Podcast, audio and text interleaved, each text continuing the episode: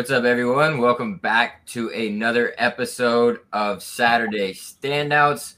As always, with me is my co host, Ethan Carbone, and then a special guest joining us tonight, Matt Skura, another member of the Unwrapped Sports Network, one of our best contributors over there. Um, how are you guys doing tonight? Let's start with Ethan. How are you doing tonight, man? I'm doing great. How are you? Doing good, man. Excited to you know wind up these these win totals for uh, the conferences. SEC's our, our last conference that we're gonna be going through um, before you know seasons start getting on getting underway. Week zero is coming up um, in about a week or so, so that's exciting. But you know, looking forward to it. Football is right around the corner, guys. I'm pumped. And Matt, how are you, brother? Well, I'm doing great. You know, it's always good to be talking about college football. Like you mentioned, Caleb, it's always around the corner. Week zero coming up soon. Definitely going to be some big games. Look forward to week one. You know, just excited about that. And I'm also excited to be back on uh, Saturday Standouts. It's, it's been a while since I've been on here, and I'm excited to talk some college football. Yes, sir. And that's what we're going to do. We're going to be going over, like I mentioned earlier, SEC preview and win totals. Sorry, guys, got a bit of a cold going on. So if I'm coughing or whatever, I'll try and mute myself. But SEC win totals. Um, so we're going to be going SEC East. Then in the SEC West, um, SEC, you know, a bunch of things are going to be changing with them. Most likely heading here into the future with the possibility of Oklahoma and Texas moving into the conference and super conference possibly becoming a thing. Um, but that's not happening yet. So we're just going to stick with the SEC teams we know now. And with that being said, we're just going to jump into it, guys. First off, we got the SEC East, and we'll start off with the Florida Gators. Ethan, go ahead, take it away for us. All right, starting off over under of nine even, and the under negative 125. Very interesting team, this Florida team. Dan Mullen, me, Matt, and Caleb were talking before the show he's screwed if Florida doesn't get the over here or at least hit nine wins. I kind of agree with you, Matt, in the fact that Mullen's fired if this Florida team doesn't succeed. And this Florida team rides on or dies on Emory Jones's back. I'm not sure how they're going to do because looking at their schedule, they have a relatively easy non conference schedule starting off Florida Atlantic, USF. Then throughout the year, they have Samford, and then they have Florida State. Florida State could be a tough rivalry game, but this Florida State team's not looking great, so they should be able to go 4 0 in conference play. And then throughout the season, I only really see Bama and Georgia as their two main losses, potentially Missouri as well. Hmm, definitely, definitely some great points there. I too agree with you as well, Ethan. The over under is at nine. I feel like Dan Mullins has to reach. He has to reach nine, especially with with, with the embarrassment that that happened last year. I mean, you look at you look at Florida; they they had some bad losses. Like they, I believe, if I'm not mistaken, they they beat Georgia last year in the Florida Georgia game, right? If I'm not mistaken. So that that was kind of like their high ride going in, but they suffered one of the terrible losses. They were a six seed going up against a heavily injured LSU team at home in Gainesville and you drop that game, that game is unacceptable to lose. Because if you look at if Florida would have won that game, they could have maybe snuck in at number four instead of Notre Dame at number four. But because Florida had that bad loss, and then on top of that, lose to Bama in the SEC championship game, you have three losses. You're not getting in as a four seed with three losses. Maybe you can make a case with two but it's very hard to make a case with two losses again, especially when you have that bad of a loss. That's why this year it's so important for Dan Mullins to reach that nine win mark. Because if he doesn't, I mean, he's he's under. If we're being honest here, with this University of Florida squad that he's had, he's underperformed a lot. Like like Dan Mullins, when when he arrived at the University of Florida, he's obviously turned them around. Because before he got there, they they were in a bit of a slump. Like they weren't they weren't like they weren't like they were when it was with Tebow and Meyer, like in like a championship conversation, top 10 conversation. They weren't like that. But once Dan Mullins got there, they kind of turned around a little bit, turned into more of like that top 10 Florida team that we would see, not really like a championship contender like in the past, but a team that you could see to where, hey, this team could maybe make a New Year's Six bowl. They could be in like those big name bowl games now. Well, now you look at and, with college is different, and especially when you're at a big program like Florida. If you're a head coach, you got you got three four years to prove yourself, and if you don't prove yourself, you're out the door. And Dan Mullen in his tenure in Florida, he's got some good wins, he's got some good records, but when is he going to get over that hump to get to the college football playoff because now it's four teams. Could expand in the future, but for right now, it's at four. And you look at Dan Mullen's schedule and the University of Florida schedule, nine wins is easily easily doable. But uh, but it's all like like you mentioned, Ethan, all on the back of Emory Jones. Emory Jones has to perform well. He has to do good, and that also relies on the head coach. It's different in college. In in the pros, you don't really need the head coach. If the quarterback is great, he could be he could lead the team without him. But in college, they heavily rely on the head coach to develop said quarterback. And you look at their schedule, Ethan's right. You only have two, maybe three tough games that you got to play against. You got you got the game against Bama, but it's home at Gainesville. And then you look at and then you look at another game that you got. You got the annual Florida Georgia game in Jacksonville. And another game that I'd even possibly throw in there that could be a tough game, I would say would be Saturday, October 16th, when they got to play LSU in Death Valley. That's gonna that's gonna be a tough game, man. I mean, we look at LSU last two years, they played Florida. They've LSU's had their number last two years, whether it whether it be when it was Joe Burrow and the crew and they won the national championship where they picked them apart, or what happened last year when Florida was just flat out embarrassed by a injury prone LSU team. You know, this is it's going to be a different Florida team because a lot of players have left. You don't have Kyle Trask anymore. You don't have Kyle Pitts, two of the main stars on offense. So it'll be interesting to see how well Florida does this season. But looking at the win total at nine games, I feel like it's an easy reach to get nine games. And if you don't, I think we could all pretty much agree if somehow, some way, Florida only wins eight games, Dan Mullen's going to be out the door.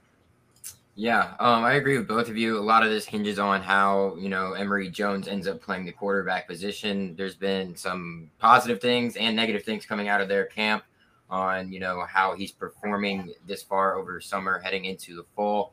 Um, so it's a big question mark surrounding him. He's obviously not going to be Kyle Trask. Um, he's not going to be as accurate with the ball. not going to be able to push it down the field as much as Kyle Trask was, especially with the weapons that Trask had. Um, you look at the guys that they lost on the offense, not only in Kyle Pitts, but Kadarius Toney and Trevon Grimes are both gone as well. Um, they do get Jacob Copeland back, who's their leading returning receiver, but somebody's going to have to step up outside of them. They do have a very pretty, you know, good looking running back room there with Clemson transfer Demarkcus Bowman and Lorenzo Lingard, who um, was coming over from Miami at some point. Um, and then their defense has a little bit of question marks too. They're only returning four starters on that side of the ball. So they're going to have to fill in a lot of pieces here on both sides of the football. And I don't know, it's not easy to do in college unless you're, you know, Alabama or Ohio State to be able to do that year in, year out and just replace guys that leave. Um, Florida, I don't know if they're going to be able to do that. We haven't necessarily seen Dan Mullen have to do that yet. So, um, sitting here at nine nine games, um, I think they go under. Uh, they do have tough games. You you talked about it, Bama at LSU, Georgia, and then you could maybe even throw in, you know, a Kentucky or Florida State game that might be a little bit difficult for them as well. Maybe even Tennessee. It's always a good one too. Um, but you know, it, like you were, like you said, Matt, if if this is not a good season for Dan Mullen, his name has already been in the hot seat. The fans have already been out after him. So um, keep an eye on Dan Mullen's name, depending on how you know their season goes uh, the rest of the year. But I, I'm going to lean here to under nine wins for Florida this year. I'm probably going to go the over. I'll put my trust in Emory Jones until he loses it, just because I'm not going to be someone that hates on him right away. I haven't seen him play. We'll see what he can do. Mm, yeah, I I agree with Ethan as well. I'm, I'm leaning I'm leaning more towards the over. Like, I I honestly feel like for Florida they're going to be nine or ten wins. I I don't see this team going going under. If they do somehow go under, if there would be a fourth loss, I wouldn't be shocked if somehow, some way, Florida State, Caleb's favorite team, former alum at FSU, just goes into goes into Gainesville, just plays spoiler. That would be the only way how I could see them losing that fourth game. But that that would just be one of those if all things go bad for Florida. That means if Emory Jones doesn't perform well, if the returning players just don't do well, and if Dan Mullins just doesn't get the team together but I, I would say over nine wins, you could you you could pretty much book it, but don't be shocked if they ride right at nine wins. Yeah, And then um, our next team here in the SEC East, the proverbial favorite amongst everybody who, who talks and speaks college football, is the Georgia Bulldogs, coming in here at over or under 10 and a half games. They have to start the year off, obviously, with the Clemson Tigers. They face UAB and Charleston Southern as well as Georgia Tech out of conference. Um, but looking at that outside of those, you know, games that are non-conference games, um, play South Carolina at home, at Vanderbilt, at home against Arkansas, have to go to Auburn, at home against Kentucky. Obviously, that Florida game in Jacksonville, the world's largest outdoor cocktail party. Home again for Missouri, head to Tennessee. What are your guys' thoughts on the over under 10 and a half there for the Georgia Bulldogs? And what are we looking like in JT Daniels, you know, probably first full season as their starting quarterback? Well, starting off, you have a banged up defense, and then you have an even more banged up wide receiver room. With earlier today, it was being announced by Josh Pate, Darnell Washington and Ty Tykee Smith are expected to miss three to four weeks. You have George Pickens out for the season, and then you have what the hell is happening with Arik Gilbert? That's the question I want answered. What the hell is going on there? He's homesick at LSU. Transfer. I want to be closer to home. JUCO. Wait, I want Florida. Actually, I'll go to Georgia. All right, I'm away from the team now. What what's going on there? No one knows if Arik Gilbert's going to even play college football. Like, I'm confused. Matt, anything? Yeah, I mean, I mean, I just I look at Georgia. I look at their schedule that they have. I think depending on how they play against Clemson, that will set the tone the whole season. And I mean, the one thing I always hate to say is Georgia sports always find a way to let you down. I mean, you look at football, NFL wise, we obviously know what goes on with the Falcons. Braves last year doing a 3 1 choke job against the Dodgers. And then you and then you look at the Georgia Bulldogs. They've had ample opportunity the last couple of years to maybe make that college football push, but they always have that one bad loss. Remember the one bad loss they had against South Carolina at home when mm-hmm. when our when our boy Rodrigo Blankenship shanked one to the right. And then you look at then you look at what happened what happened last year as well. Like, yeah, they won a bowl game, but they they had an opportunity to get in the top four and they just simply couldn't couldn't get the job done. You look at how Georgia how Georgia's schedule is slated this year. I will say is very favorable. Mm-hmm. Besides the opening game against Clemson, your next toughest game isn't until close to November, which would be like Caleb mentioned, October 30th, the greatest outdoor cocktail game in the world when they play Florida. And then if they and then if they win the East, most likely in the SEC championship game against Alabama which is most likely going to be true. As much as I want to say LSU, all this and that, and you know, it's, it's going to be Bama. You know, that's that's going to pretty much be the real deal. But I just look at Georgia, and I just want to see how they play against Clemson, how they will play against a formidable team, because this could be a college football playoff matchup. This could be a one versus four or a two versus three, and we get that previewed week one, Saturday, September 4th. But the main concern is it's at Clemson. if, if, this were at Georgia, I'd look at a different ball game, but it's oh, in Clemson. It's in Charlotte, North Carolina, so not necessarily Clemson, but you know, it's, Cl- it's... Cl- closer there. Right. Cl- closer to Clemson than it is to University of Georgia. And I I look at it I like I like their over under at 10 and a half. It, it makes sense because you look at you look at their schedule. They this team does pretty much have 10 wins. But like Ethan mentioned earlier, they are a banged up team. We don't know what's going on with Arik Gilbert.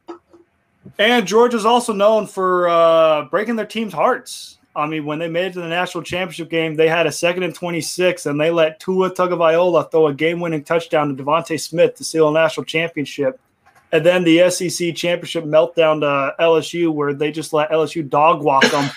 it wasn't even close. It, was a dog walk, and it's just, you know, th- this is the year where I want to. I wouldn't say it's the same as Dan Mullins, where if Georgia does bad, Kirby Smart's out the door.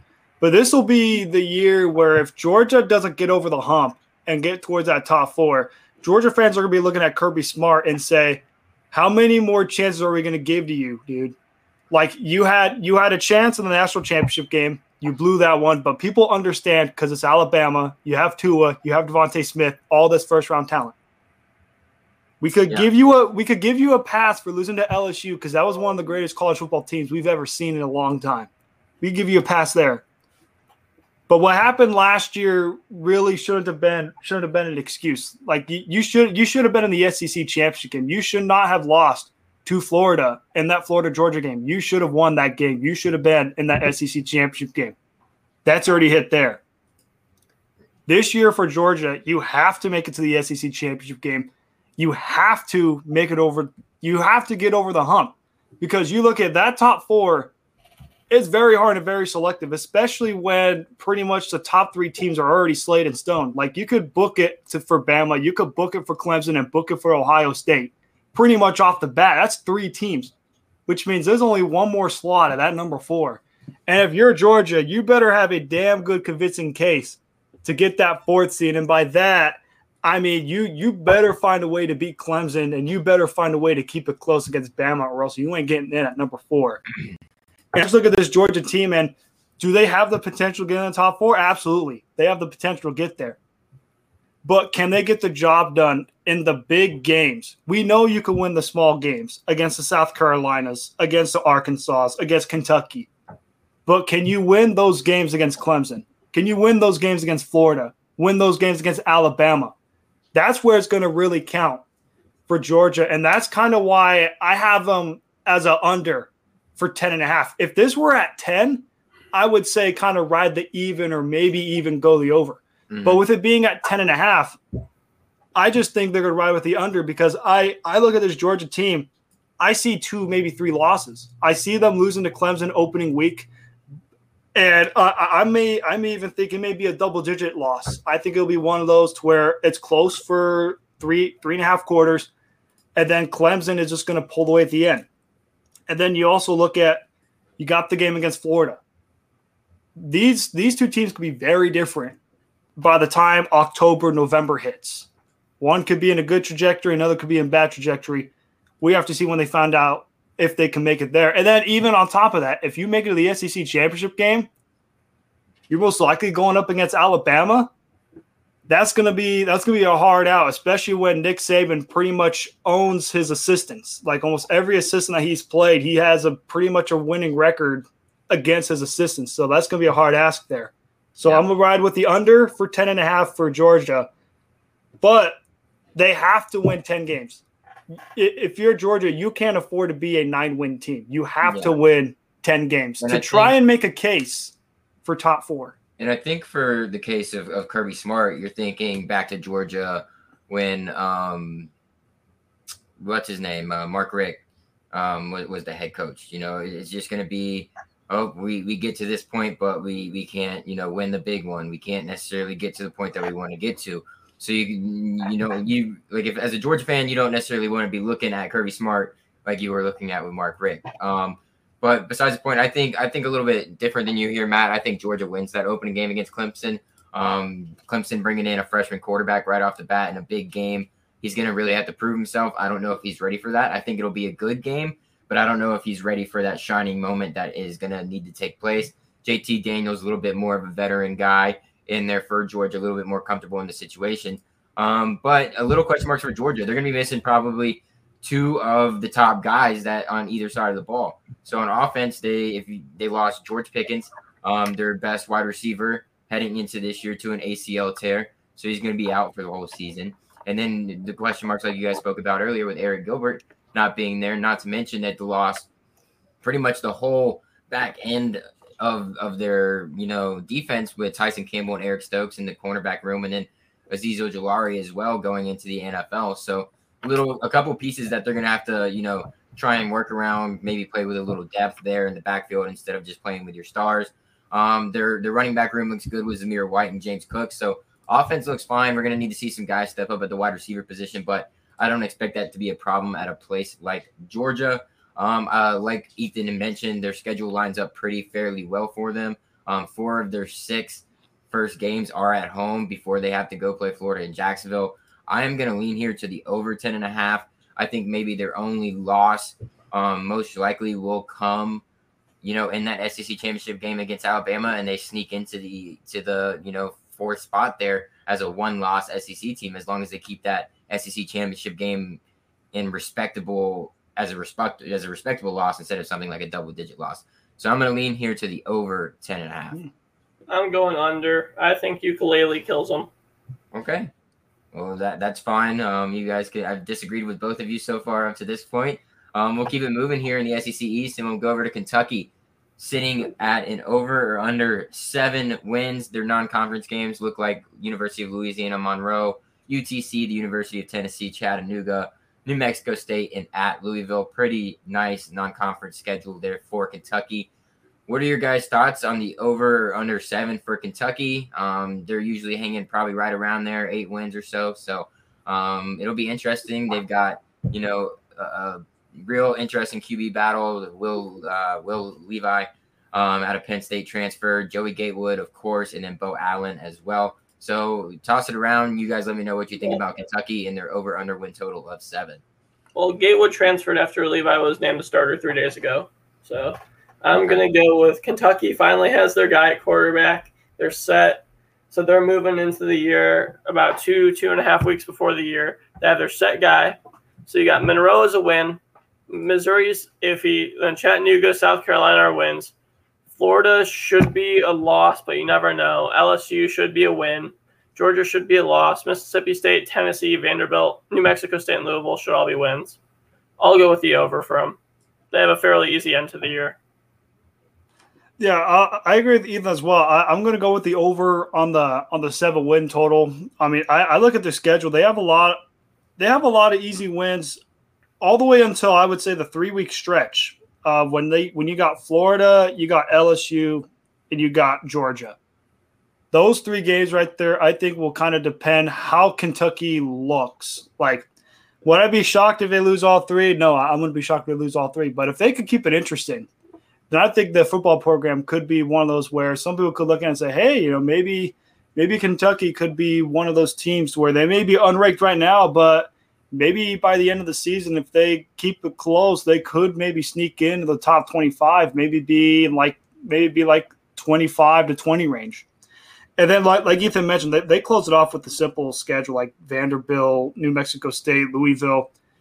I would easily say you go with over. This team right here with this schedule, you they have they have at least at least I, I'd honestly say like eight eight wins in them.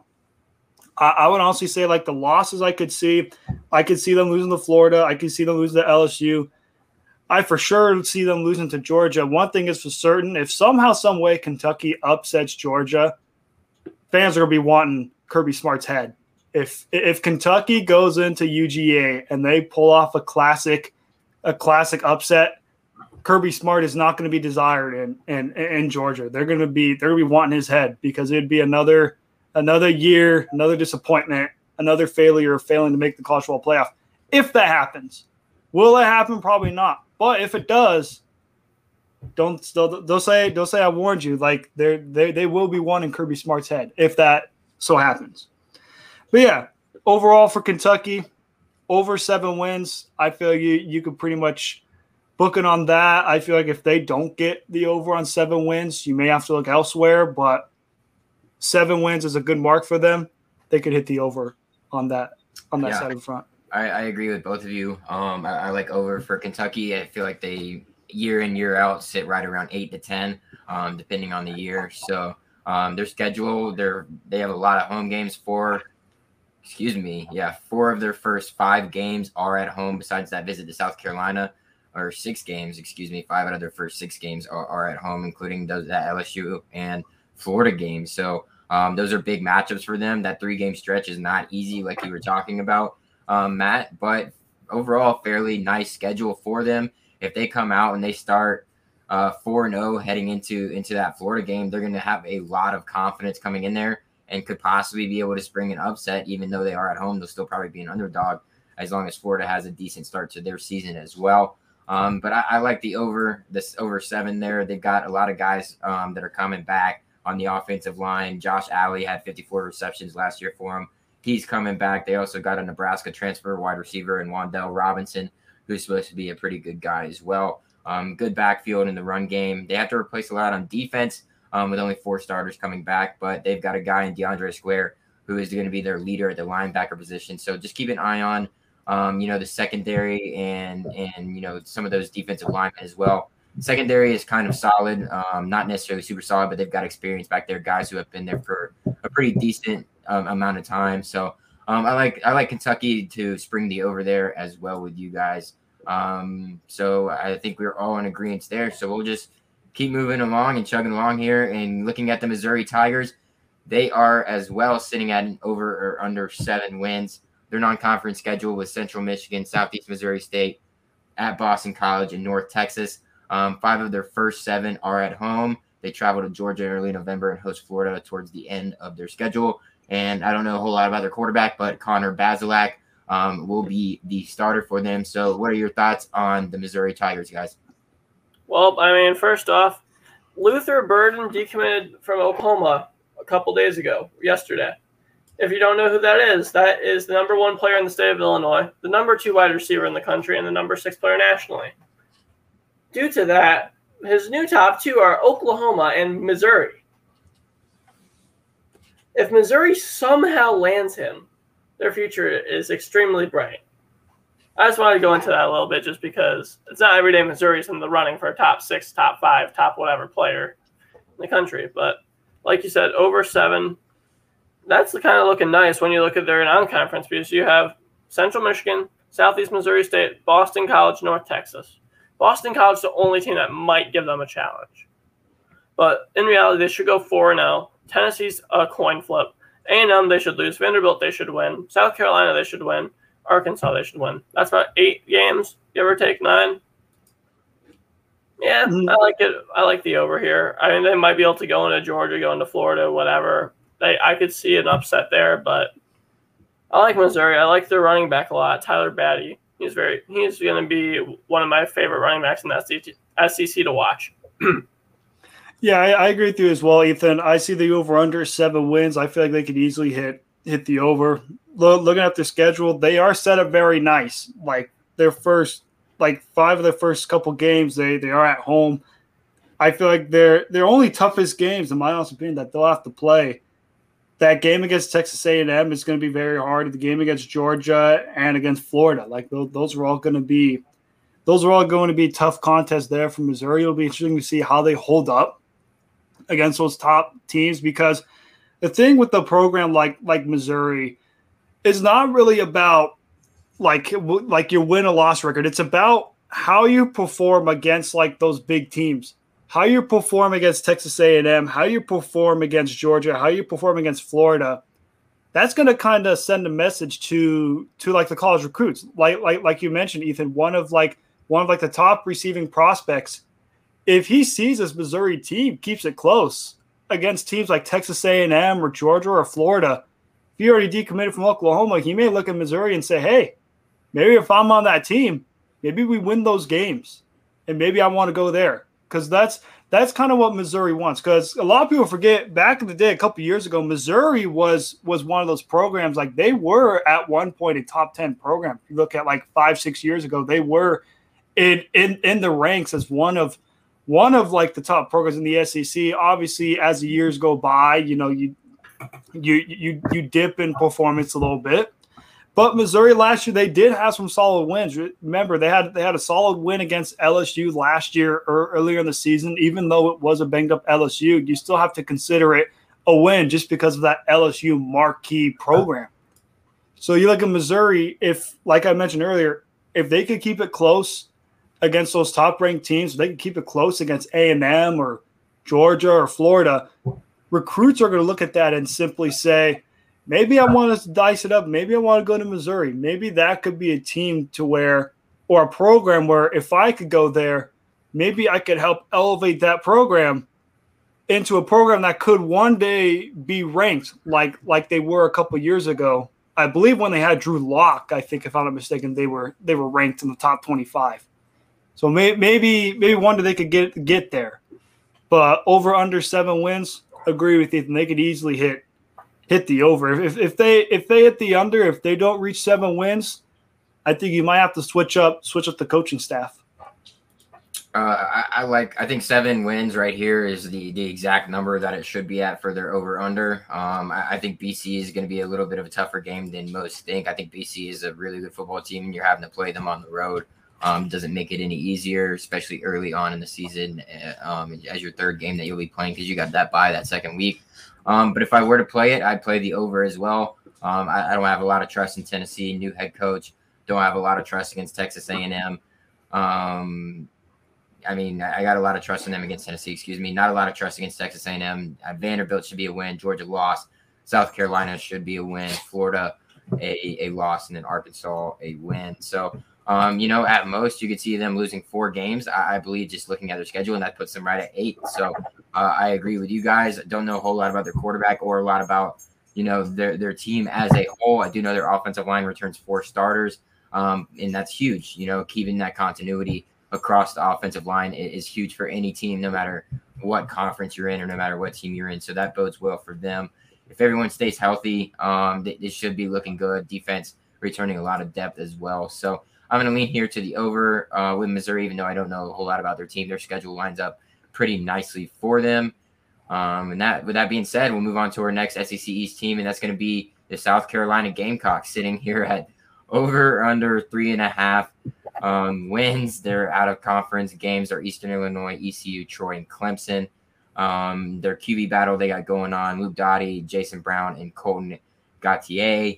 Um, it's going to be interesting to see what happens with these Gamecocks. So, um, your guys' thoughts? Their schedule doesn't necessarily look like it's all that easy for them. So, um, Ethan, yeah. what are your thoughts, man? I mean, only game I see that they could potentially be a guaranteed win on their schedule would be Vanderbilt. Is Eastern Illinois is one of the better FCS programs. Eastern Carolina potentially could make a run in the CUSA or America. I'm, I do not know why I'm blanking what conference they're in. And then you got Troy, who has been one of the better teams in the Sun Belt the past decade. Obviously, they're on a fall, but you never know. This is a Troy team that's beating uh, LSU team. So just to take a little shot at Matt. Mm-hmm. That was that was you know like three four years ago, but yes, it, it was. Happen. But that at that point, I was considering Troy in my college options, so I liked it. But I don't see them winning any SEC game but Vanderbilt. So I'm gonna go with under here. I don't think they can win any more than two of their non-conference games. Mm, yeah, I, I agree with you as well, Ethan. I just look at the schedule and yeah, pretty pretty much good to ride with the under. I think it's gonna be very hard to pick out three wins. I mean, you look at Vanderbilt. I could I could see, you know, maybe against Troy. I could see maybe Eastern Illinois. And that, that's that's about it. I mean, it's it's very bleak. I mean, especially when now they, they do versus some big teams, and, and if you're big teams watching this, you better not embarrass yourself against South Carolina because football committee going to look at you and easily pick you out. Don't matter if you have one loss; they're going to look at that one loss and say you really lost to South Carolina. Like, could you imagine? Look at this: like they play a fifth ranked Georgia, sixth ranked A and M, thirteenth ranked Florida, and a third seed Clemson. If one of those teams somehow loses to South Carolina, you could pretty much book them out of the college football playoff. You ain't getting in the college football playoff when you got a loss against South Carolina. I don't care if you only have one loss and you're a conference championship winner. They're gonna look at you and say, "Boy, you lost to South Carolina. You don't even belong here." I don't care that you won the national. I don't care that you won your conference championship. You lost to South Carolina. They barely got three wins. Get out of here. You know what I mean? Like, like if you look at, if you look at, like for example, if somehow they get, if somehow they upset Clemson, Clemson's schedule is they don't have a lot of tough games besides maybe Georgia. If the Clemson somehow goes undefeated, but their one loss is to somehow South Carolina, you're not going to college football playoff if you're Clemson. I don't care that you have Dabo Swinney as your head coach. You're not going to persuade the college football playoff when they already have a hard out on Clemson already, just because the ACC itself is a weak conference. Like it's one thing, like if it's an SEC, a powerful, tough conference, you have one loss. Depending on the team, they might give you a pass. But if you're Clemson, the ACC, and you somehow lose to South Carolina, you could pretty much kiss the top four goodbye, regardless of if you win the ACC championship game, just because your one loss really is the South Carolina. We we're gonna keep Georgia out, whose only loss is to Bama, but your loss is to is to South Carolina. Come on, like that's that's just the worst case scenario. But in all honesty, South Carolina, you have no expectations. Your over under three and a half. If you hit the over, great. Will we be so- shocked if you hit the under? No. So it's just sit back, relax. If you're a college kid, drink a couple beers, tailgate, enjoy it and, and enjoy the show and see how long it will take for your team to get blown out by one of these good schools like Georgia. Maybe you can make a bet with your buddies and say, I give this team a quarter to keep it in the ball game. and if you lose a quarter, then bam, take a shot. Yeah. Um, uh, the only positive piece here for South Carolina is their running back, Kevin Harris. Uh, dude's pretty damn good. Uh, so hand the ball off to him on every single play. He probably deserves 60 touches a game, considering you don't know what that you're going to do at quarterback, and none of these guys yeah. are going to do anything. He's um, definitely the best second. He's definitely the second best running back in the SEC. So it, it, it's hard to look at the schedule and be like, four games you can win. Um, it's hard. It's hard to do that. I agree. I'm gonna go with you guys in the under three and a half here. It's probably not the popular pick. I'm sure people are like, oh, you, you know, you just looking at schedule: Eastern Illinois, East Carolina, and Troy. Those are three easy wins, and then Vanderbilt an easy win too, and put them at four. But I don't think that's the case. Starting off the year, uh, it, it's it's gonna be interesting if they get those first two wins um, then that's good for them, you know, going forward, moving forward and, until they play Georgia. But we'll see if they drop one of those, which I fully expect them to. So, um, with that with that being said, I, am going to lean here to the under with y'all, and then we'll keep it moving because there's not a whole lot that we need to keep going on with South Carolina. And that brings up our second to last team in the East in Tennessee, sitting at over or under six. Obviously, new head coach Josh Heupel coming in from UCF with the outing of Pruitt um, their non-conference schedule: Bowling Green, Pitt, Tennessee Tech, and South Alabama. QB battle we got working Harrison Bailey versus um, Joe Milton, obviously the transfer from Michigan, and Virginia Tech transfer Hendon Hooker and Brian Maurer. Four quarterback race there in Tennessee. What are your guys' thoughts on the over under six there for the University of Tennessee? I'm gonna say straight up, they're going under. I think that they beat Bowling Green. I think Pitt is tough. I'll give it to Pitt though. This is Pitt we're talking about. They've had they have a very solid producing team. Tennessee Tech, it's embarrassing if you lose to. So that's two wins there. Florida, Mizzou, you're you're gonna lose. All right, South Carolina, that's three.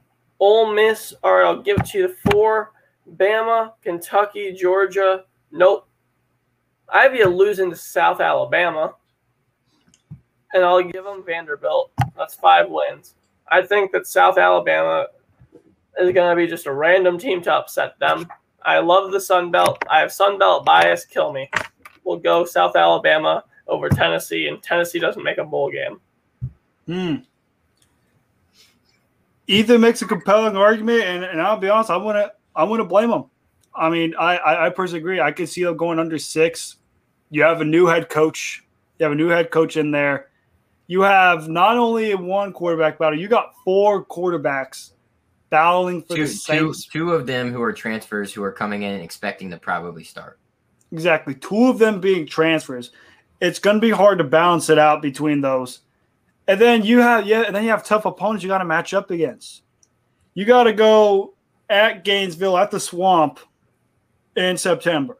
You then got to go to Alabama, the top ranked team in the nation. And then on top of that, you got to play host to the University of Georgia in mid November, and Georgia is probably going to be rolling in peak shape because they're probably going to try to make their case to be a top four team in all of college football.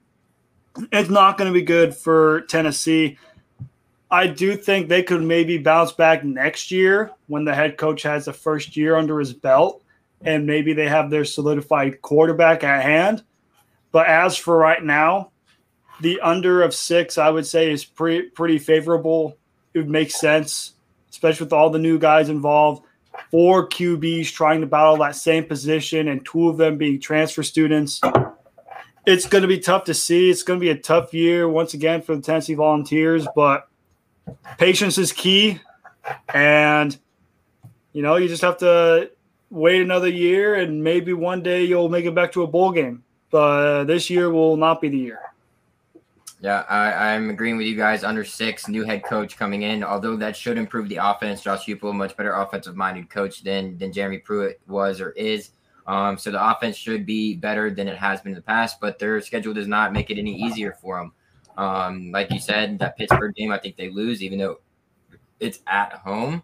Um, and the rest of their schedule at Florida, at, at Missouri, rough stretch there, both away games. South Carolina should be a win. I think they lose to Ole Miss. I think uh, the lane train has got things rolling there at Ole Miss. Bama hard too. Luckily, you get a bye after that before heading to Kentucky, which you should still probably lose. Georgia, and then two wins to end out the year against South Alabama and Vanderbilt, sitting somewhere around four to five wins. I think for Tennessee next year until they can start building some momentum on the recruiting trail and everything else. I don't think it's going to happen. Um, we'll see if Josh Heupel can get it going in his second year. Um, but this first year is going to be quite the bit of a struggle for him. So I'm going to ride with the under six with you guys. And that leads us into our last team. This one can be pretty quick since I'm sure not a lot of us know a whole lot about what Vanderbilt is doing. um, so over under three games for the University of Vanderbilt or Vanderbilt University, excuse me. Non-conference against ETSU, Colorado State, Stanford, and Connecticut. Um, they have an odd schedule for their first five at home followed by two on the road and then three at home with back-to-back road games to close out the season. Um, their quarterback is Ken Seals. Don't know a whole lot about him. New offensive coordinator and David Raih has NFL experience, um, but he's gonna have his work cut out for him. You know, it's Vanderbilt and you're in the SEC. So best of luck. So um, quick thoughts here on Vanderbilt over three or under three. I mean, the better question would be it should be why is it this high? Like, I'm getting one win, ETSU, if that. Connecticut's back playing football, but they still have a decent team. Stanford, Stanford, Colorado State's Colorado State. Neither of which are phenomenal teams, but this is Vanderbilt we're talking about. It should be over under one and a half, if we're being completely honest with you. Maybe even 0.5 over under. I'll take under easily. I'd bet my house on it. Yeah, I agree with Ethan as well. I I go with the under as well. I don't I don't see I don't see a lot a lot of winnable games. I mean, yeah. their only their only highlight last year was bringing in Sarah Fuller, and that was it. That, that was legit the only highlight you could talk about for Vanderbilt last year. Yeah, gotta gotta make noise somewhere else outside of actually playing. Yeah, you you you have to make a noise somewhere else. This is the SEC. In my honest opinion, Vanderbilt don't even belong in the SEC. They need to leave the conference and just move somewhere else ASAP, please, because it's almost it's almost like you're bringing SEC a bad name, a bad rep. Yeah, it's an automatic win if you're an SEC team, pretty much. Yeah, it, it, it it's like it, it's almost like when a pitcher goes to bat in the National League, like an easy out, guaranteed out, unless if it's Jacob Degrom, then you might have some problems because Degrom could hit. But but besides that, for the most part, Vanderbilt under three and a half. I'm even shocked they gave them three. I thought for sure if you were a bet gambling side, you'd give them two. And even two is asking price, maybe. But you look at over under three. Yeah, I'm I'm, I'm putting under like Ethan said. Now I want to put a house on it, but I, I I'd put I put a good sum of money on the under three because you're gonna make a profit. Yeah, it would be it would be I think it would be nice sitting at three and a half because then it would be an easy under for me to take because I think three is right on the line. I think they do get three wins. Uh, I think East Tennessee State they win, and then um, I think they they beat South Carolina somehow, some way. I, I I have more trust in the Vanderbilt squad than I do South Carolina squad. I have no reason why to tell you that, but I just don't have a lot of trust in South Carolina right now. And then maybe um, that game against UConn. So I, I, would put them right around three wins. So I think they break it even. But uh, to you know, since it's sitting at three, you can't really do much. So I would say um, go under here as well. And we're gonna pick that up here. We're gonna pick up the the pace a little bit more here, heading into the West. Um, and we're gonna start with the best team in, in, in the SEC West. Um, over under 11 and a half wins for the University of Alabama. Obviously, they start the game in Atlanta against Miami, or the season, excuse me, play Mercer, Southern Miss, and New Mexico State out of conference. Bryce Young coming in to be the quarterback, now making seven figures off of endorsement deals and everything like that. Um, offense got a lot to work around with three starters and, you know, lost a ton of talent as well as their offensive coordinator and Steve Sarkisian. Um, Bryce Young obviously has some huge shoes to fill in the quarterbacks that he's replacing over the past three or four or five years or so. Um, but he's still got John Metchie and Slade Bolden to help him out. Um, good tight end there in Billingsley. So Um, offensive line going to need to be restacked. Defense sustained um, uh, uh, some fewer losses, but they lost uh, Barmore, Surtain, and Dylan Moses, obviously. But it's Alabama. It's going to be Alabama. So 11 and a half wins. What are your guys' thoughts? I'm going to go the over just because, like you said, it is Alabama. Only two, only one game I could see them losing is A and M, and that's that's really uh, that's just if Bama screws up. Like, there's no other reason that Bama should lose a game. Yeah, 100% agree with you, Ethan. Over 11 and a half, pretty simple. Their their only toughest game is against A&M, but that's only because it's on the road. I mean, last time they played each other, Bama pretty much kicked A&M's ass by like 28 points. Basically sent sent Jimbo Fisher to the grave. Well, not not actually to the grave. He's a good head coach, but I'm just saying that that game he just put the hammer on and basically showed him who's boss. And I mean, you look at, and I mean, look at, yeah, they play LSU, but this ain't 2019 LSU. This is uh 2021 LSU, and it's it's gonna be bad. Now, will I say it was as bad as last year when Bama pretty much mollywopped them like 55 to maybe like 10? No, I don't think it'll be that bad, but it's still going to be double digits. I wouldn't be shocked if LSU lost by like two scores. And then, I mean, I would say if there would be a team that could somehow shock Bama, I wouldn't be surprised if it were Auburn, just because the Iron Bowl, you always have crazy shenanigans that happen, and it always seems like whenever it's in Auburn, crazy stuff can go down. You look at the the kick six happen at Auburn, and then you look at two years ago, Bama had a chance to get in the college football playoff, and their kicker pulled the double doink, pulled a doink, doink a kick. They lose the game because of it. Obviously, Ethan has flashbacks whenever they see a uh, field goal hit the post. But for the most part, you know, over under 11 and a half, easily hit the over. Only loss I can maybe see Alabama is either in the semifinals or in the championship game. And that's about it.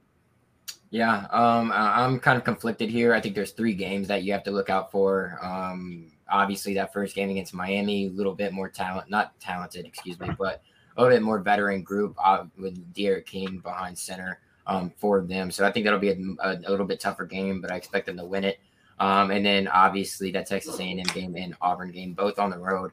Um, they should beat Auburn, but that Texas A&M game, it's going to be a different Texas A&M squad. Um, Jimbo, if we remember that game in Jimbo's first year at Texas A&M playing Alabama, they were actually able to hang in there for at least a half before Alabama kind of took over. So um, Jimbo has probably been – the guy other than Kirby Smith that's that's an ex, you know, Saban um, coordinator that has been able to keep games close with him or at least try to. So um, I, that'll be a good game to watch for sure. Um, if I had to lean towards one side here, I would say under 11 and a half. Um, new quarterback coming in, a lot of different pieces you're having to mesh in. Um, it, will be interesting, but I would I would slide to the under just because at 11 and a half, you you expect them to go undefeated. It's a long, grueling season, so I'd lean towards the under here. Um, but with that being said, we'll move on from Alabama and go to Arkansas, sitting at over five and a half games. Not at a conference schedule. Rice, Texas, Georgia Southern, and Arkansas Pine Bluff. KJ Jefferson returning to play quarterback. First three games at home, followed by three on the road, including facing Texas A&M. And then they follow that with three straight home and then tough road trips to LSU and Alabama before coming back home from Missouri to close the season out. What are your thoughts on over five and a half for the Arkansas Razorbacks? No, I actually think that they get a solid five wins, including but not limited to Rice, Texas, and Georgia Southern. I think they go three and zero oh to start the season. Obviously, Wait, you think you, you think Arkansas is going to be Texas? I'm very low on Texas. I am very low on Texas. Your hate, your hate for John Creveling and the, his Texas Longhorns no, I, are through the roof. I've I've never seen somebody be such a hater, be such a horns down guy. Like if yeah. there was a definition of horns down, it would be Ethan's face with the horns down on it. Oh yeah, no, don't worry. I root for any team that goes against Penn too, just to like make Ben upset. Like we are doing creating madness. We're going worst four conferences college basketball. We're putting the Ivies in last just so that we could screw with them. But I think that they get those four wins, and then hell, you could throw in an LSU or a Mississippi State or an Ole Miss win, and they're they're going to win one of those three. They're not. Gonna, I give I, I give them Ole Miss. I, will give them Ole Miss. I it's going to be one of those three. Hmm. But, yeah, yeah, it is. It is a good case. Um, I kind of look at this schedule for Arkansas. I'm and and I, I'm I'm honestly not not shocked if they if they go with the under. I mean, looking at their schedule, they have they have a tough schedule. They obviously they don't have Felipe Franks anymore as a QB. The QB is KJ Jefferson. We don't really know a lot about KJ Jefferson. That's why I'm rolling with the under. And you also have to look at you're in the SEC. It's it's going to be it's a tough conference to play in, and I just think under five and a half for for Arkansas, I feel like it makes sense. I feel like they're one of those. If it if it were at five, I think you could go with the over. But with it being five and a half, I don't see where you could pick out a sixth game for Arkansas to win. That's why I'm going with the under. Yeah. I think uh, bookmakers hit it right on the head here with five and a half. I, I keep looking at their schedule. I keep coming up with either five or six wins. One of those, one or two of those being a toss up. So um, I think they got it right sitting here at five and a half. Uh, Kendall Briles returning as the offensive coordinator is a huge plus for them, um, even with having to replace um, Felipe Franks at the quarterback position. KJ Jefferson was there before. Um, so he, he knows how to run that system now. He's been able to sit behind Felipe Franks, see how it's run. Um, their schedule is hit or miss here, um, but they've got pretty much every single starter returning. They've got 17 total starters returning, so that bodes well for them. So I have to lean to the over here um, at five and a half. They may be pulling out that they necessarily shouldn't, and maybe that is Texas, like like Ethan was saying. Who knows? Um, but I, I, like the over five and a half here for Arkansas. For sure. Uh, moving into Auburn, a team that I'm pretty sure that you, Matt, are actually high on. Over under of seven wins. Hmm. looking at the team, just going into their roster, that quarterback running back duo is going to be the main thing to look at. Bo Nix and Tank Bigsby. Bigsby, he's one of the better running backs, top 10 in the entire NCAA. I personally have him third in the SEC, but Bo Nix, freshman year, SEC freshman of the year, one of, like one of the better ones. What are you going to say about that? Oh, Nix, can you do it? I am looking at their schedule, you have Akron. It's Akron. Alabama State. Penn State's iffy. Georgia State's a win. LSU's a maybe. Georgia's a loss. Arkansas's a probably win. Ole Miss is a win. Mississippi State's a win. South Carolina's a win. That's seven. So I'm the bookmakers got it right on the nose, just like Caleb said last time. I'm getting seven or eight. I'll go over just because this is the Auburn team that could potentially beat Bama. Ooh, potentially a team that could beat Bama. I'm riding. I'm riding with the. Ooh, I mean, you do have it on the money. I could very well see seven wins, but I just I just don't know with I just don't know with Bo Nix. I mean, you talk about he has fallen off. I do remember freshman year when he had that game winning game winning pass against Oregon, and we thought this kid was something special, and he had a good season. But he's he's pretty much declined every year since, and I, I don't know I don't know if he can keep it up. I mean, you look at Penn State; they're 19th ranked. Who knows what Penn State looks like week three? But you also have to think it's at Penn State on a Saturday. That's a whiteout game. You mean to tell me Bo Nix is going there during whiteout?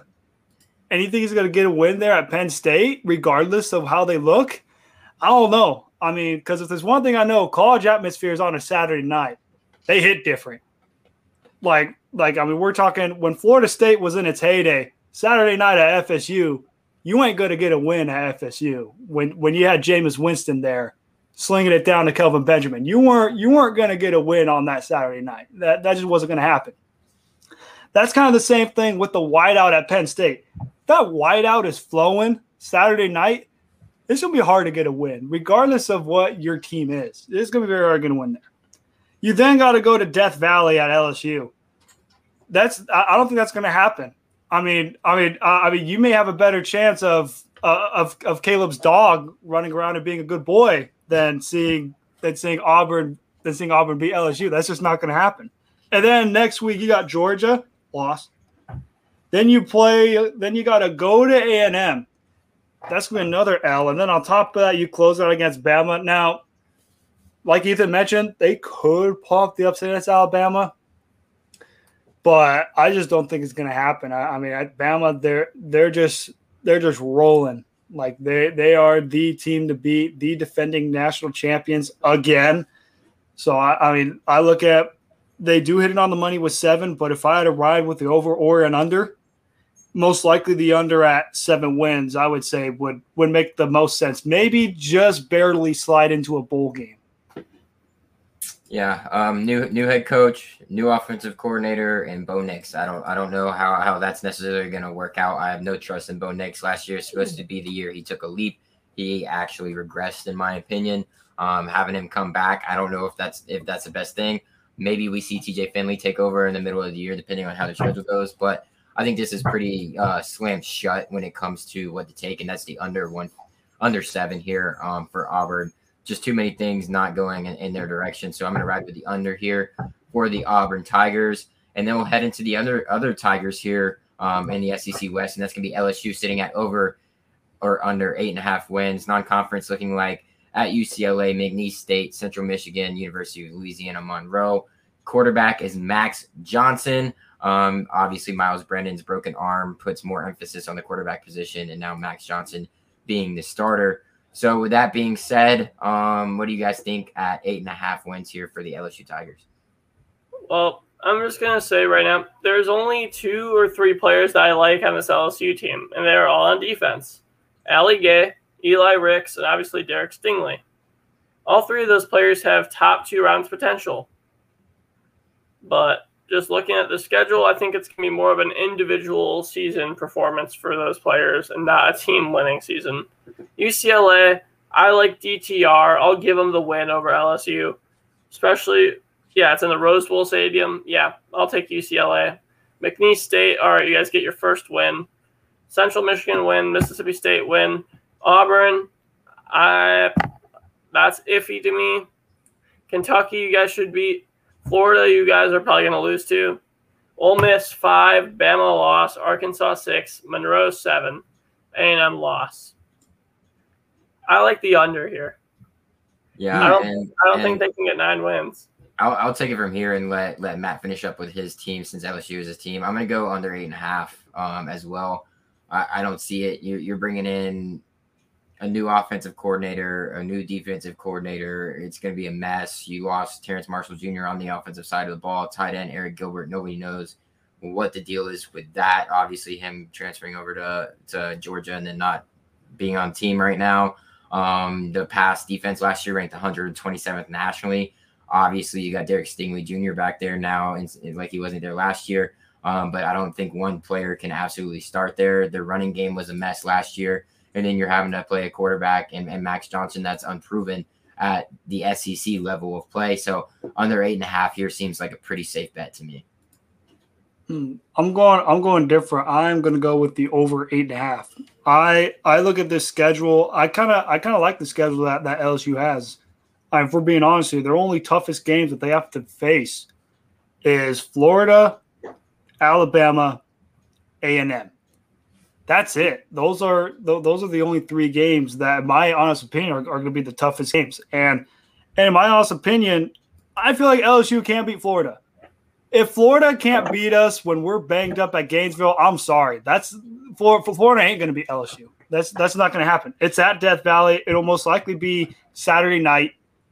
And I, I don't know what it is. I, I, I just feel like uh, I feel like LSU is going to bounce back. I I feel like the kind of roster they had last year it was a lot of unknown guys because they LSU came off one of the best seasons, one in their program history, and two in college football history. It was very hard to top those same standards that they set. And now you, you look at this. Have, you didn't even have to top them. You just had like obviously that wasn't going to happen. You just had to be a, a mediocre football team, and that wasn't even the case.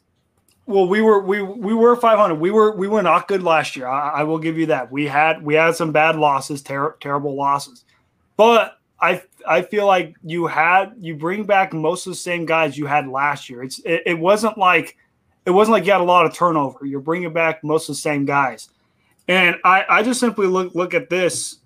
I just simply look, look at this schedule, and I, I just like how, how they match up against certain teams. I I don't feel like it's one of those like harder schedules. Like I like that you don't have to go up against a team like a Georgia or or or another top 10 team like you the only two top 10 teams that you got are Alabama and A&M. Those are I can pretty much guarantee you the, the, those will be two losses. Like th- those are the two losses for LSU, Alabama, Texas A&M. You could pretty much book it. But the rest of the schedule looks very winnable. And especially that game against Florida. A lot of people are going to say Florida could could win that game, but I want to say don't sleep on LSU against Florida because a lot of people did that same thing with Florida and LSU last year. What happens? LSU pulls off the upset with with their starting quarterback Max Johnson.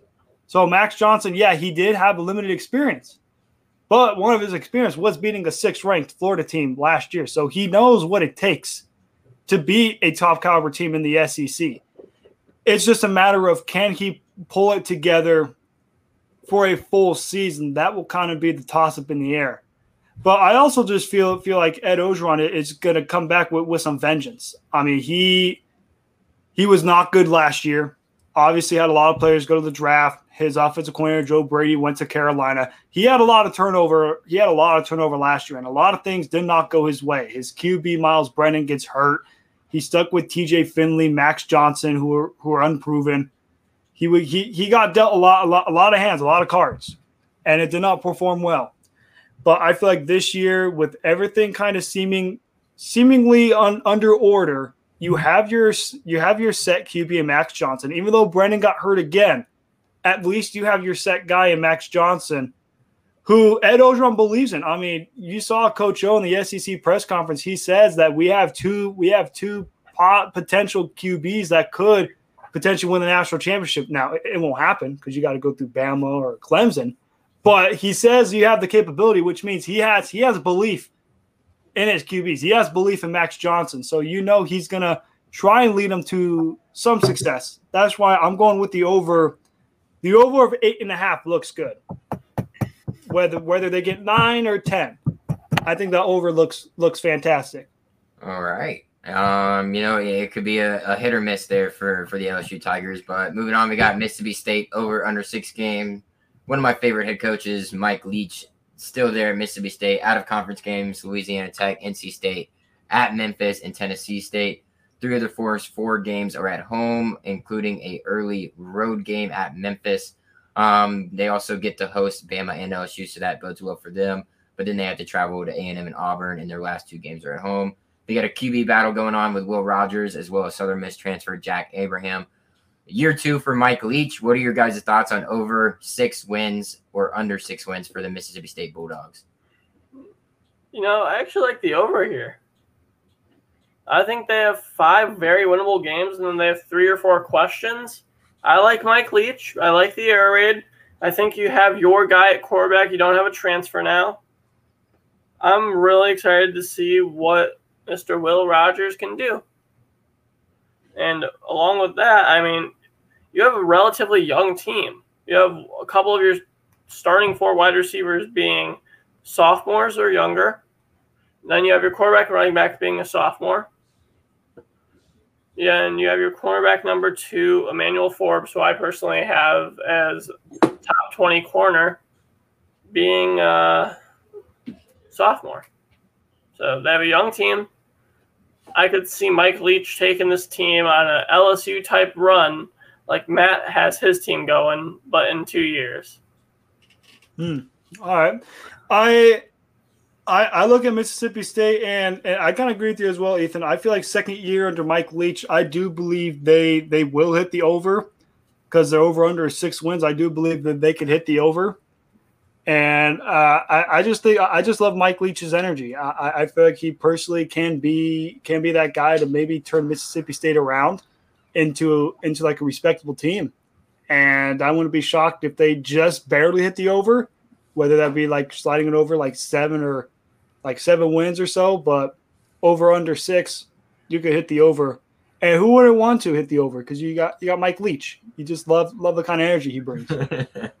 Absolutely, Mike Leach is the over king, especially when it comes to over points in a game. Um, so I'm I'm gonna sit with you guys and go the over as well. I came up with six just looking at the schedule myself, and there's probably one in there that they win that they they might not, you know, are, are aren't expected to win. So um, I like the over six there for Mississippi State. I, I actually would say that's probably my favorite play out of all these SEC over over over under win totals is Mississippi State going over Mike Leach another year in that air raid system. Will Rogers obviously coming back. That's huge for them. Um, you know, they they started off really hot last year against LSU, and then they you know kind of fell off a bit. But now they got a different quarterback in there um, than they had at the start of last season, and you know Will Rogers ended out the season. But um, Will Rogers, I, I expect a lot from him. Going to be able to sling the ball around the field. Mike Leach is going to let him, whether he throws picks or not.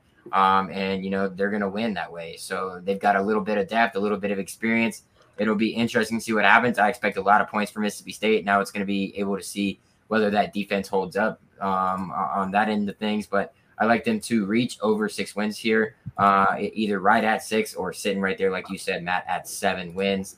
And with that being said, probably um, we got two more teams here. Um, the next team up is going to be the Ole Miss Rebels under Lane Train there in Oxford, Mississippi, over under seven and a half wins, non conference games against Louisville in Atlanta, Austin Peay, Tulane, and Liberty. And obviously, a lot of people's maybe underdog for the Heisman, depending on how Ole Miss's season turns out. Their quarterback, Matt Corral, coming back again. What are your guys' thoughts on over under seven and a half wins for the Ole Miss Rebels there in Oxford, Mississippi?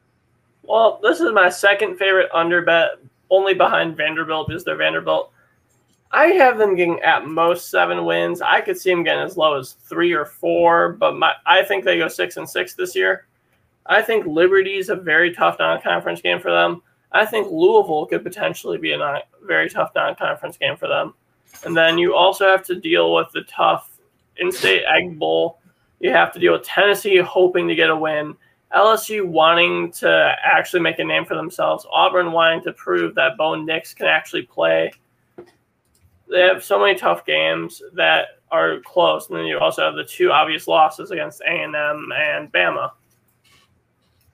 It's not looking good for this team. I mean, obviously, if they are able to get a ten-win year and Matt Corral can look like baby Jesus, then you know what?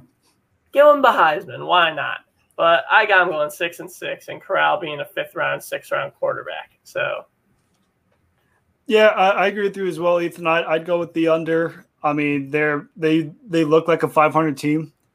I mean, if they were to maybe be above 500, it'd be like seven and five.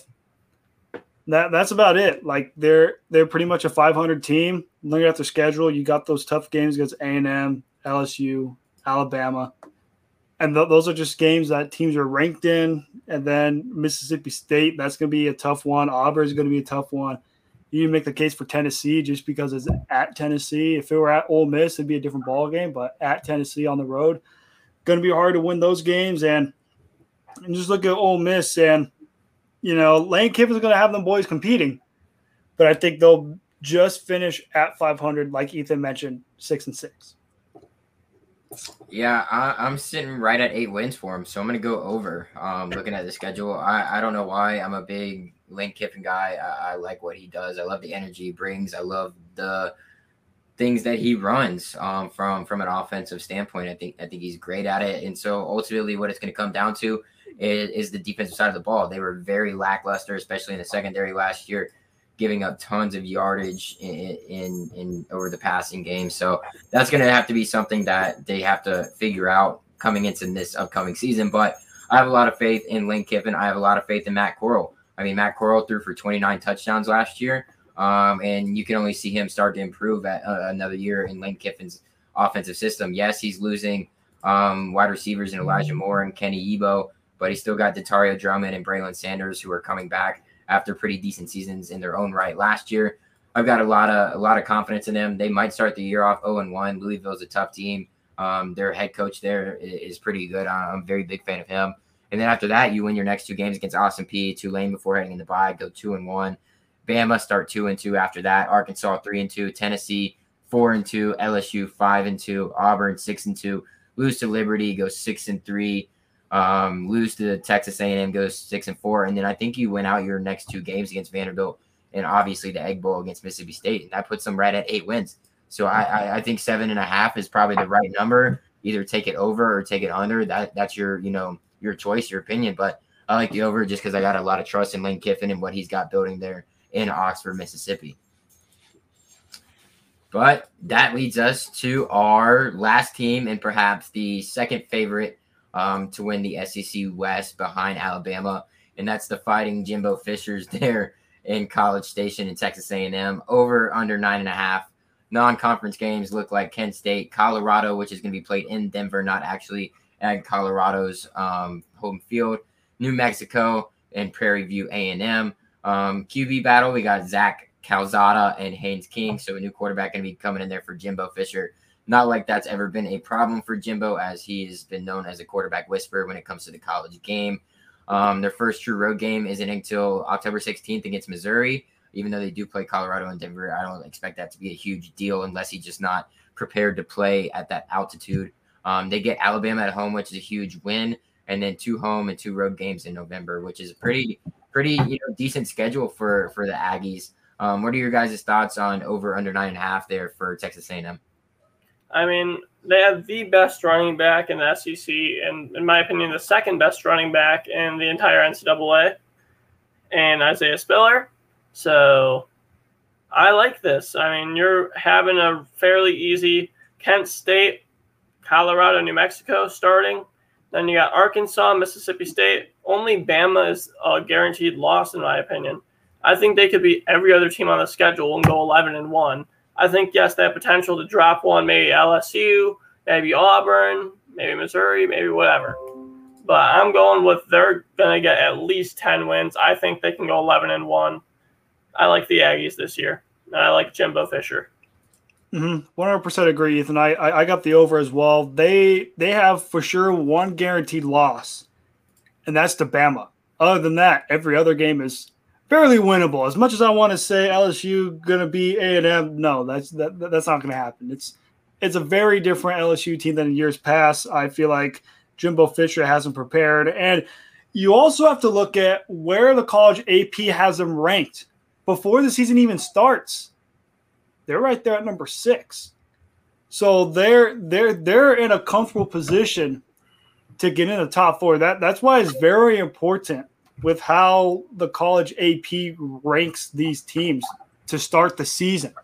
Because I mean, you you look at you have Georgia who started at number Georgia started at number five, which most likely means that's basically the committee saying, "Hey, Georgia, if you got a loss and your only loss is to Bama, we'll sneak you in at number four because we got you at five beforehand." That's gonna be that could be very well the same case with A and M. They got A&M ranked at number six. They're what the committee, in my opinion, is telling A&M is basically saying, "Hey, we we we know that you're going to have one loss this season to Bama, but if that's the only loss that you got, that that number four seed is right there. We could we we could slide you in at number four, and people aren't going to have a problem because it's A&M. We we don't got no problems. So for Jimbo Fisher and A&M, that's going to be your pressure, and also I want to see how A and M plays against Alabama because we've seen two sides. We've seen them play close to Alabama, and then we've seen them get absolutely obliterated by Alabama. There's no in between. So I'm very much looking forward. Now, what's good about this game is it's at College Station. It's at A and M. That's going to be the only advantage they got. It's going to be rocking. And, and if there's one thing that's concerned for A, they're going to be coming in there five and zero. Yeah, they're, they're coming in there red hot. You're probably get they're probably going to both be top five at that time. I wouldn't be shocked if A and M moves up to Georgia's number five because Georgia has to play Clemson week one. They're most likely going to lose. Most likely going to take a slight dip. A and M will probably take them at number five. You know that sort of ordeal, but you know it's going to be it's going to be a good competitive matchup. And for A and M, if I were Jimbo Fisher and the boys, obviously you have to have the mindset of going in to win the game, but you also have to look at it and say, keep it close. If they could keep it one score game or even 10 points, the committee is going to look at that and say, hey, you know what? You may have lost to Bama, but it was only a seven to 10 point loss. We could sneak you in at number four just because you kept it close to Bama. Why not have you guys rematch in the semis and go from there? But if you get blown out again, if you lose by like 17, 20 points, that's not going to be a good loss. Yes, it is to top ranked Alabama, but 17, 20 points, I don't know. I don't think the committee wants to see that in the semifinals because we've seen almost every year, almost every year since the college football playoff has been inputted. There's always one. There's always one semifinal game that's good, and one that's just a flat out embarrassment. Why are they even here? You could pick it out every year. Oregon against Florida State the first year, complete utter blowout. Alabama versus Washington, Alabama versus Michigan State, utter complete blowouts. Even Bama when they got revenge against Clemson, it was a blowout. LSU against Oklahoma, that was a blowout. Alabama versus Notre Dame, that one was a blowout. Every year the college football has been inputted, you always have the one blowout. And if you're A&M, you cannot afford to be blown out against Alabama because the committee is going to look at that and say, we don't want to have a blowout game in the semifinals. We we don't want to have a national championship game set in stone at halftime. Because if we're being honest, that's how it's been pretty much the entire college football playoff. Every year, we think it's going to be good. We think it's going to be a good matchup to go in. But then when it's at halftime, you're just like, well, looks like this team's going to the national championship to verse set other team. So that's the only thing I have to say for A and M. You could you could guarantee them to hit the over, like like Charles Barkley says, guarantee, guarantee on the over. But for A and M against Bama, you better play your best performance of the season. I don't I don't care if you lose to Bama. We can understand that. But don't lose to Alabama by 17, 20 points. Lose to them instead by a field goal or 5 points or 7 points cuz then the committee is going to look at that and say, "You know what? You may have not have won your conference, but your only loss losses to Alabama and 7 points. Why not slide you in at number 4 and why not get that rematch?" Yeah, um, I think what it comes down to ultimately for Texas A&M is going to be the play of their quarterback and the offensive line. Um, they're, they're, they only return one starter on the offensive line. Four of those they're going to have to replace. Not a lot of continuity there for them. And then the quarterback position, who's going to be throwing the ball for them? Um, you know, Trey uh, Mond's not there anymore, um, so you you can't rely on the veteran leadership of that. So you're going to have to kind of build on that. And I did say before this that Jimbo Fisher is the quarterback whisperer and shouldn't have a problem doing it, but it's still a tall task. It's not an easy thing to replace him. I mean, you saw him do it with um, Jameis Winston and then later on with Deondre Francois when he was at Florida State. Let's see if one of these guys is able to do the same thing there with Jimbo that he was able to do when he was at Florida State. And that's going to be the biggest question mark. Other than that, I think the schedule lines up perfectly for them to just take one loss and then run the rest of the schedule. Um, I like the over nine and a half. I think that's fairly simple to go ahead and hit for them. Um, but it's going to come down to quarterback play because if the quarterback play is not there and not ready for big moments in SEC games, then it can go downhill really fast. Um, it, that pressure can get to you. It's a lot more pressure than so say so playing in the ACC. You got to have this guy ready to go, game in, game out. Doesn't matter who your opponent is; they're still SEC caliber caliber players. Most of these guys, a lot of these guys go into the NFL, and it's a proven fact based off of statistics. Um, that's just how it is. You're going to be going up against the top of the top. And that's something that Jimbo's going to have to get these quarterbacks ready for. Um, I have a lot of utmost respect and belief that Jimbo can get that done and have his quarterback ready to go. There's going to be mistakes made early, but that's why the schedule is set up for them to make those mistakes early on against opponents that they should still be able to win against with, you know, mistakes being made by the quarterback. To be able to get in there at 5 and 0 and face an Alabama team, and now your guy's ready to go has the utmost confidence in himself, going five and zero, oh, has already made mistakes, learned from them, and now has Jimbo's utmost confidence in them as well. So, I think they might have a chance to beat Alabama. Do I think they do? Probably not. But you're right, Matt. If they keep it close against Alabama, they'll be that fourth team. Um, ultimately, even if they don't make the SEC championship team, um, championship game. But think about this: what if Alabama falls at some year? What if Bryce Young gets hurt? What happens then? Um, what happens if Alabama drops two and the only loss for Texas A&M is against Alabama, and then Texas A&M gets in the conference championship game and loses? Then what the hell are you going to do? You know, like it's going to be a complete. Here, here, here's one thing I will say to that: if A&M gets lucky, Bama loses two games, but A&M blows it. You won't see an SEC team in the top four. I'm sorry. I'm in the mindset of which would be the first two, time. If, if you got if you got two losses I don't think you should be anywhere near the top four, regardless of what team you are.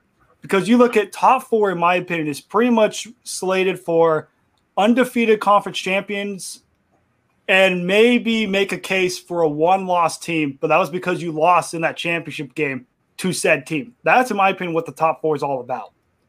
If if there's a team from the SEC that has two losses and they win the championship game, I'm sorry, you're you're not in the top four. Yeah, you're SEC, but you're not top four. You're New Year's six.